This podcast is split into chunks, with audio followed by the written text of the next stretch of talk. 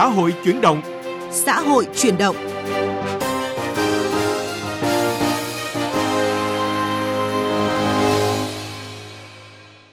Kính chào quý vị thính giả. Chương trình xã hội chuyển động hôm nay, chúng tôi làm rõ các quy định về chính sách tiền lương tối thiểu trong chuyên mục vấn đề xã hội. Sắc màu cuộc sống giúp quý vị tìm hiểu Đà Nẵng nhộn nhịp không khí sản xuất phục vụ thị trường Tết Nguyên đán.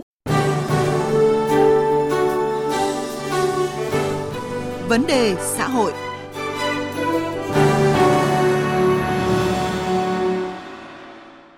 Thưa quý vị và các bạn, chính sách tiền lương là một bộ phận đặc biệt quan trọng, quan hệ chặt chẽ với các chính sách khác trong hệ thống chính sách kinh tế xã hội, liên quan trực tiếp đến các cân đối kinh tế vĩ mô, thị trường lao động và đời sống người hưởng lương, góp phần xây dựng hệ thống chính trị tinh gọn trong sạch, hoạt động hiệu lực hiệu quả, phòng chống tham nhũng. Trả lương đúng là đầu tư cho phát triển nguồn nhân lực, tạo động lực nâng cao năng suất lao động và hiệu quả làm việc của người lao động, góp phần quan trọng thực hiện tiến bộ và công bằng xã hội, bảo đảm ổn định chính trị xã hội, thúc đẩy nâng cao chất lượng tăng trưởng và phát triển kinh tế xã hội bền vững.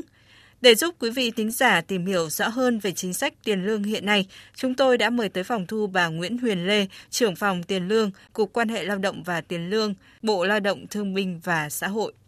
Xin cảm ơn bà Nguyễn Huyền Lê, trưởng phòng tiền lương, Cục Quan hệ Lao động và Tiền lương, Bộ Lao động Thương binh và Xã hội đã nhận lời tham gia chương trình ngày hôm nay ạ. À, xin chào thính giả của Đài Tiếng Nói Việt Nam. À, thưa bà Nguyễn Huyền Lê ạ, à, bà có thể cho thính giả Đài Tiếng Nói Việt Nam được biết về à, khái niệm mức lương tối thiểu cụ thể là gì ạ? Mức lương tối thiểu là cái mức lương thấp nhất được trả cho người lao động, làm công việc giản đơn trong điều kiện lao động bình thường nhằm bảo đảm mức sống tối thiểu của người lao động và gia đình họ, phù hợp với điều kiện phát triển kinh tế xã hội. Về khái niệm cụ thể cũng như là quy định về các cái tiêu chí để điều chỉnh mức lương tối thiểu thì đã được quy định rõ trong Bộ luật Lao động. Bộ luật Lao động 2019 thì cũng đã sửa đổi lại để có thể quy định những cái điều kiện, những cái tiêu chí rõ ràng hơn trong cái quá trình xây dựng và xác định mức lương tối thiểu. Và mức lương tối thiểu hiện nay theo quy định của Bộ luật Lao động thì được điều chỉnh dựa theo mức sống tối thiểu của người lao động và gia đình họ. Tương quan giữa mức lương tối thiểu và mức lương trên thị trường, rồi chỉ số giá tiêu dùng, tốc độ tăng trưởng kinh tế, quan hệ cung cầu lao động, việc làm và thất nghiệp, năng suất lao động và khả năng chi trả của doanh nghiệp. À, vậy bà có thể nói cụ thể hơn về vai trò của tiền lương tối thiểu? Từ khi mà có cái khái niệm về tiền lương tối thiểu thì à, nó được công nhận trong tầm uh, vĩ mô tầm thế giới rồi. Rất là nhiều các quốc gia áp dụng cái mức lương tiền lương tối thiểu này. Và mức lương tối thiểu hiện nay thì uh, theo tổ chức lao động quốc tế có đến uh, một trên 150 nước là đã ban hành cái mức lương tối thiểu. Và cái cách hiểu cách thống nhất về tiền lương tối thiểu thì cũng có một cái mặt bằng chung để hiểu trên tầm diện là quốc tế. Uh, chúng ta cũng hiểu là tiền lương tối thiểu là cái mức sàn thấp nhất để trả cho người lao động làm công việc giản đơn trong điều kiện lao động bình thường trên thị trường lao động. Sử dụng cho cái khu vực mà có quan hệ lao động mà không phân biệt các cái thành phần kinh tế, ngành nghề hay là vùng lãnh thổ nào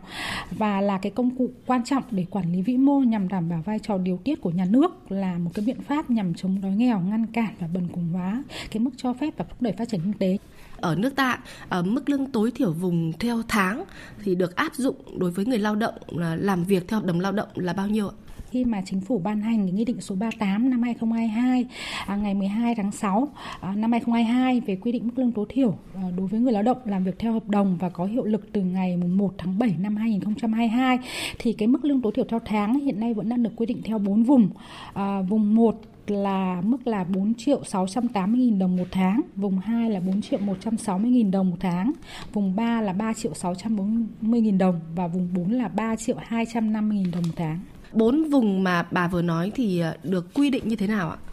À, hiện nay về cái địa bàn phân vùng theo cái mức lương tối thiểu thì đang là phân vùng theo địa giới đến hành chính cấp huyện. Và cái nguyên tắc uh, áp dụng cái phân vùng là cơ bản là kế thừa theo cái danh mục quy định hiện hành. Uh, và khi mà ban hành nghị định thì uh, việc mà giả soát cái việc phân vùng ý, thì thường là bộ lao động khi mà tiến hành xây dựng nghị định thì thường có văn bản yêu cầu các uh, ủy ban nhân dân các tỉnh thành phố giả soát trên địa bàn xem xét và có lấy ý kiến của các cơ quan liên quan các cơ quan lao động như là các sở lao động thương minh và xã hội, các à, ban quản lý các khu công nghiệp, khu chế xuất, khu kinh tế và lấy ý kiến một số các doanh nghiệp lớn để xem xét cái việc mà điều chỉnh các vùng à, nếu có sự thay đổi. Hàng năm đều phải giả soát lại những cái địa bàn mà có cái thực hiện sắp xếp lại cái địa giới hành chính theo các nghị quyết của ủy ban thường vụ quốc hội.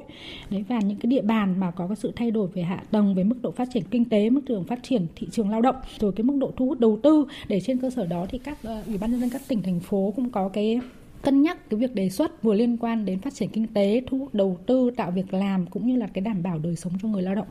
Bên cạnh cái việc à, điều chỉnh mức lương tối thiểu theo tháng thì Nghị định số 38 năm 2022 còn có những cái điểm mới nào nữa thưa bà? khi mà à, có nghị quyết 27 của Trung ương ban hành ngày 21 tháng 8 năm 2018 của hội nghị lần thứ 7 Ban chấp hành Trung ương khóa 12 về cải cách chính sách tiền lương đối với khu vực doanh nghiệp thì nội dung về tiền lương tối thiểu cũng là một cái nội dung cần phải xem xét điều chỉnh cho phù hợp. Đối với Nghị định 38 năm 2022 thì có một cái số cái điểm mới. Thứ nhất là cái điểm mới là theo quy định của Bộ luật Lao động thì mức lương tối thiểu có được quy định theo tháng và theo giờ và ấn định theo vùng. Hiện nay cho tới thời điểm khi mà ban hành Nghị định 38 thì là đây là lần đầu tiên quy định về mức lương tối thiểu theo giờ. Hiện nay thì cái quy định về mức lương tối thiểu theo giờ cũng đang được áp dụng cùng với bốn vùng như là mức lương tối thiểu theo tháng. Với cái mức tương ứng hiện nay là ở vùng 1 là 22.500 đồng một giờ, vùng 2 là 2.000 đồng một giờ, vùng 3 là 17.500 đồng một giờ và vùng 4 là 15.600 đồng một giờ. Đây là cái loại hình mức lương tối thiểu mới và cũng là nằm trong cái mục đích là để triển khai cái bộ luật quy định cạnh bộ luật lao động năm 2019 về mức lương tối thiểu theo giờ. À, À, trên thực tế thì chúng tôi thấy đấy là ngoài quy định của bộ luật thì trên thực tế cũng thấy rằng là cái mức lương tối thiểu tháng hiện nay thì đang áp dụng cho tất cả đối tượng là lao động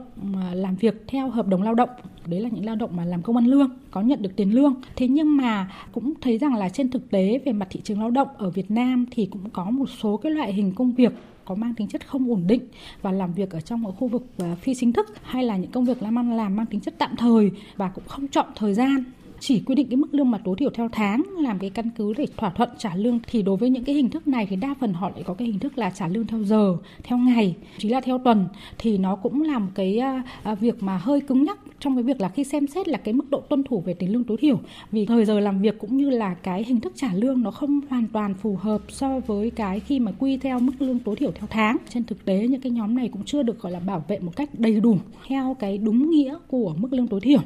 Do đó thì à, Bên cạnh mức lương tối thiểu theo tháng thì chính phủ đã quy định ban hành đây là trong nghị định 38 đây là một cái điểm rất là mới mà lần đầu tiên ban hành cái mức lương tối thiểu theo giờ. À, cái cái việc mà ban hành mức lương tối thiểu theo giờ thì cũng đã mở rộng được cái độ bao phủ và tăng cái tính bảo vệ của tiền lương tối thiểu đối với các nhóm lao động làm những công việc linh hoạt bán thời gian theo quy định của bộ luật như vừa nêu hai là trong cái nghị định 38 này cũng có một cái điểm mới là à, quy định cái trách nhiệm của người sử dụng lao động trong việc bảo vệ các quyền lợi sẵn có của người lao động. Khi thực hiện quy định mới đã được quy định tại khoản 3 điều 5 nghị định 38 năm 2022 trong đó nhấn mạnh là người sử dụng lao động phải có cái trách nhiệm tổ chức giả soát lại các thỏa thuận trong hợp đồng lao động thỏa ước lao động tập thể và các quy chế quy định của người sử dụng lao động để điều chỉnh uh, bổ sung cho phù hợp đối với những cái nội dung mà đã thỏa thuận cam kết trong hợp đồng lao động thì thỏa ước lao động tập thể à, hoặc là các cái thỏa thuận hợp pháp khác có lợi hơn cho người lao động thì tiếp tục được thực hiện trừ trường hợp các bên có thỏa thuận khác Ba là cái quy định về mức lương tối thiểu được áp dụng từ ngày 1 tháng 7 năm 2022. Đây là một cái điểm cũng rất là khác biệt vì là theo thông thường, theo thông lệ thì mức lương tối thiểu được quy định À, áp dụng từ ngày 1 tháng 1 hàng năm. Tuy nhiên thì à, như à, đã đề cập là nếu mà trước khi ban hành nghị định 38 này thì cái mức lương mà đang áp dụng hiện hành là đã được sử dụng duy trì trên 2 năm, thực hiện từ 1 tháng 1 năm 2020 do cái bối cảnh đại dịch Covid từ năm 2020 tác động tiêu cực tới tình hình ờ, kinh tế xã hội rồi tình hình sản xuất kinh doanh của các doanh nghiệp cũng như là duy trì việc làm rồi thời giờ làm việc của người lao động. Thế và trong cái bối cảnh mà khi năm 2022 chúng tôi cũng thấy rằng là đại dịch ờ, Covid đã cơ bản được kiểm soát, kinh tế xã hội có dấu hiệu tăng trưởng tốt, chính phủ nhà nước có rất nhiều các chương trình phục hồi kinh tế. Nhưng mà bên cạnh đó khi nhìn ra khía cạnh của người lao động thì cũng thấy rằng là cùng cái bối cảnh bị tác động bởi đại dịch thì phía người sử dụng lao động cũng bị ảnh hưởng, phía người lao động cũng bị ảnh hưởng. Nhưng mà khi đã nhìn thấy có những cái triển vọng và phát triển kinh tế về phát triển sản xuất kinh doanh. Nhưng mà người lao động thì vẫn còn khá là khó khăn trong vấn đề là bảo đảm việc làm cũng như là thu nhập và đời sống, đặc biệt là biện pháp các giải pháp mà à, để kiểm soát dịch bệnh nó cũng ảnh hưởng đến là cái thời giờ làm việc có thể là bị rút ngắn hoặc là bị tạm dừng. Do đó dẫn đến là cái việc là thu nhập đời sống của người lao động rất là khó khăn. À, trong cái bối cảnh đó thì việc mà điều chỉnh mức lương tối thiểu cũng sẽ là cái cơ hội giải pháp để có thể kịp thời hỗ trợ, giúp người lao động vượt qua được khó khăn. Và đặc biệt là việc mất cân đối cục bộ, thị trường cung cầu lao động trong thời điểm cuối năm 2021 thì cái việc điều chỉnh mức lương tối thiểu này cũng là một cái cơ hội để người lao động quay trở lại làm việc cân đối cung cầu lao động được tốt hơn à, và phục hồi được thị trường lao động, phục hồi sản xuất kinh doanh cho doanh nghiệp. Do đó thì à, khác với thông lệ hàng năm thì Hội đồng tiền lương quốc gia đã đề xuất là với chính phủ là quy định cái mức lương tối thiểu là từ mùng 1 tháng 7 năm 2022.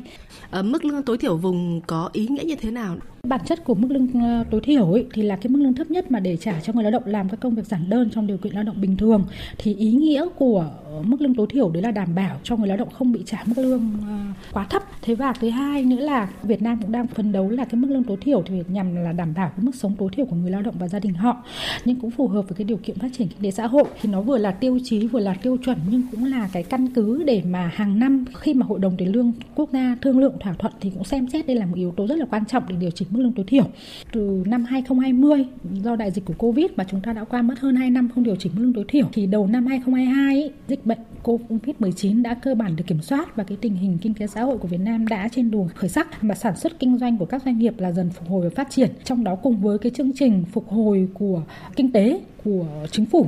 thì cái việc mà chăm lo bảo vệ điều chỉnh mức lương tối thiểu thì cũng là một cái uh, uh, giải pháp mà để hỗ trợ cho những người lao động mà đang đang hưởng những mức lương gần sát với mức lương tối thiểu có cơ hội được ờ, điều chỉnh lên với mức lương cao hơn góp phần cải thiện đời sống của người lao động và đây cũng là cái cơ sở mà hỗ trợ rất tích cực cho cái việc phục hồi thị trường lao động và tạo điều kiện thuận lợi cho doanh nghiệp sớm phục hồi, ổn định sản xuất và phát triển kinh doanh và duy trì cái quan hệ lao động hài hòa, ổn định ổn định và tiến bộ cho nên nó có ý nghĩa cả việc là nâng cao thúc đẩy đời sống thu nhập cho người lao động, nhưng cũng là góp phần cải thiện cái quan hệ hài hòa trong lao động, cũng như là là cái cơ hội thu hút lại lao động để các doanh nghiệp có thể sớm phục hồi, phát triển sản xuất kinh doanh. Dạ vâng, xin trân trọng cảm ơn bà Nguyễn Huyền Lê, trưởng phòng tiền lương, Cục quan hệ lao động và tiền lương, Bộ Lao động Thương binh và Xã hội với những thông tin vừa rồi. Sắc màu cuộc sống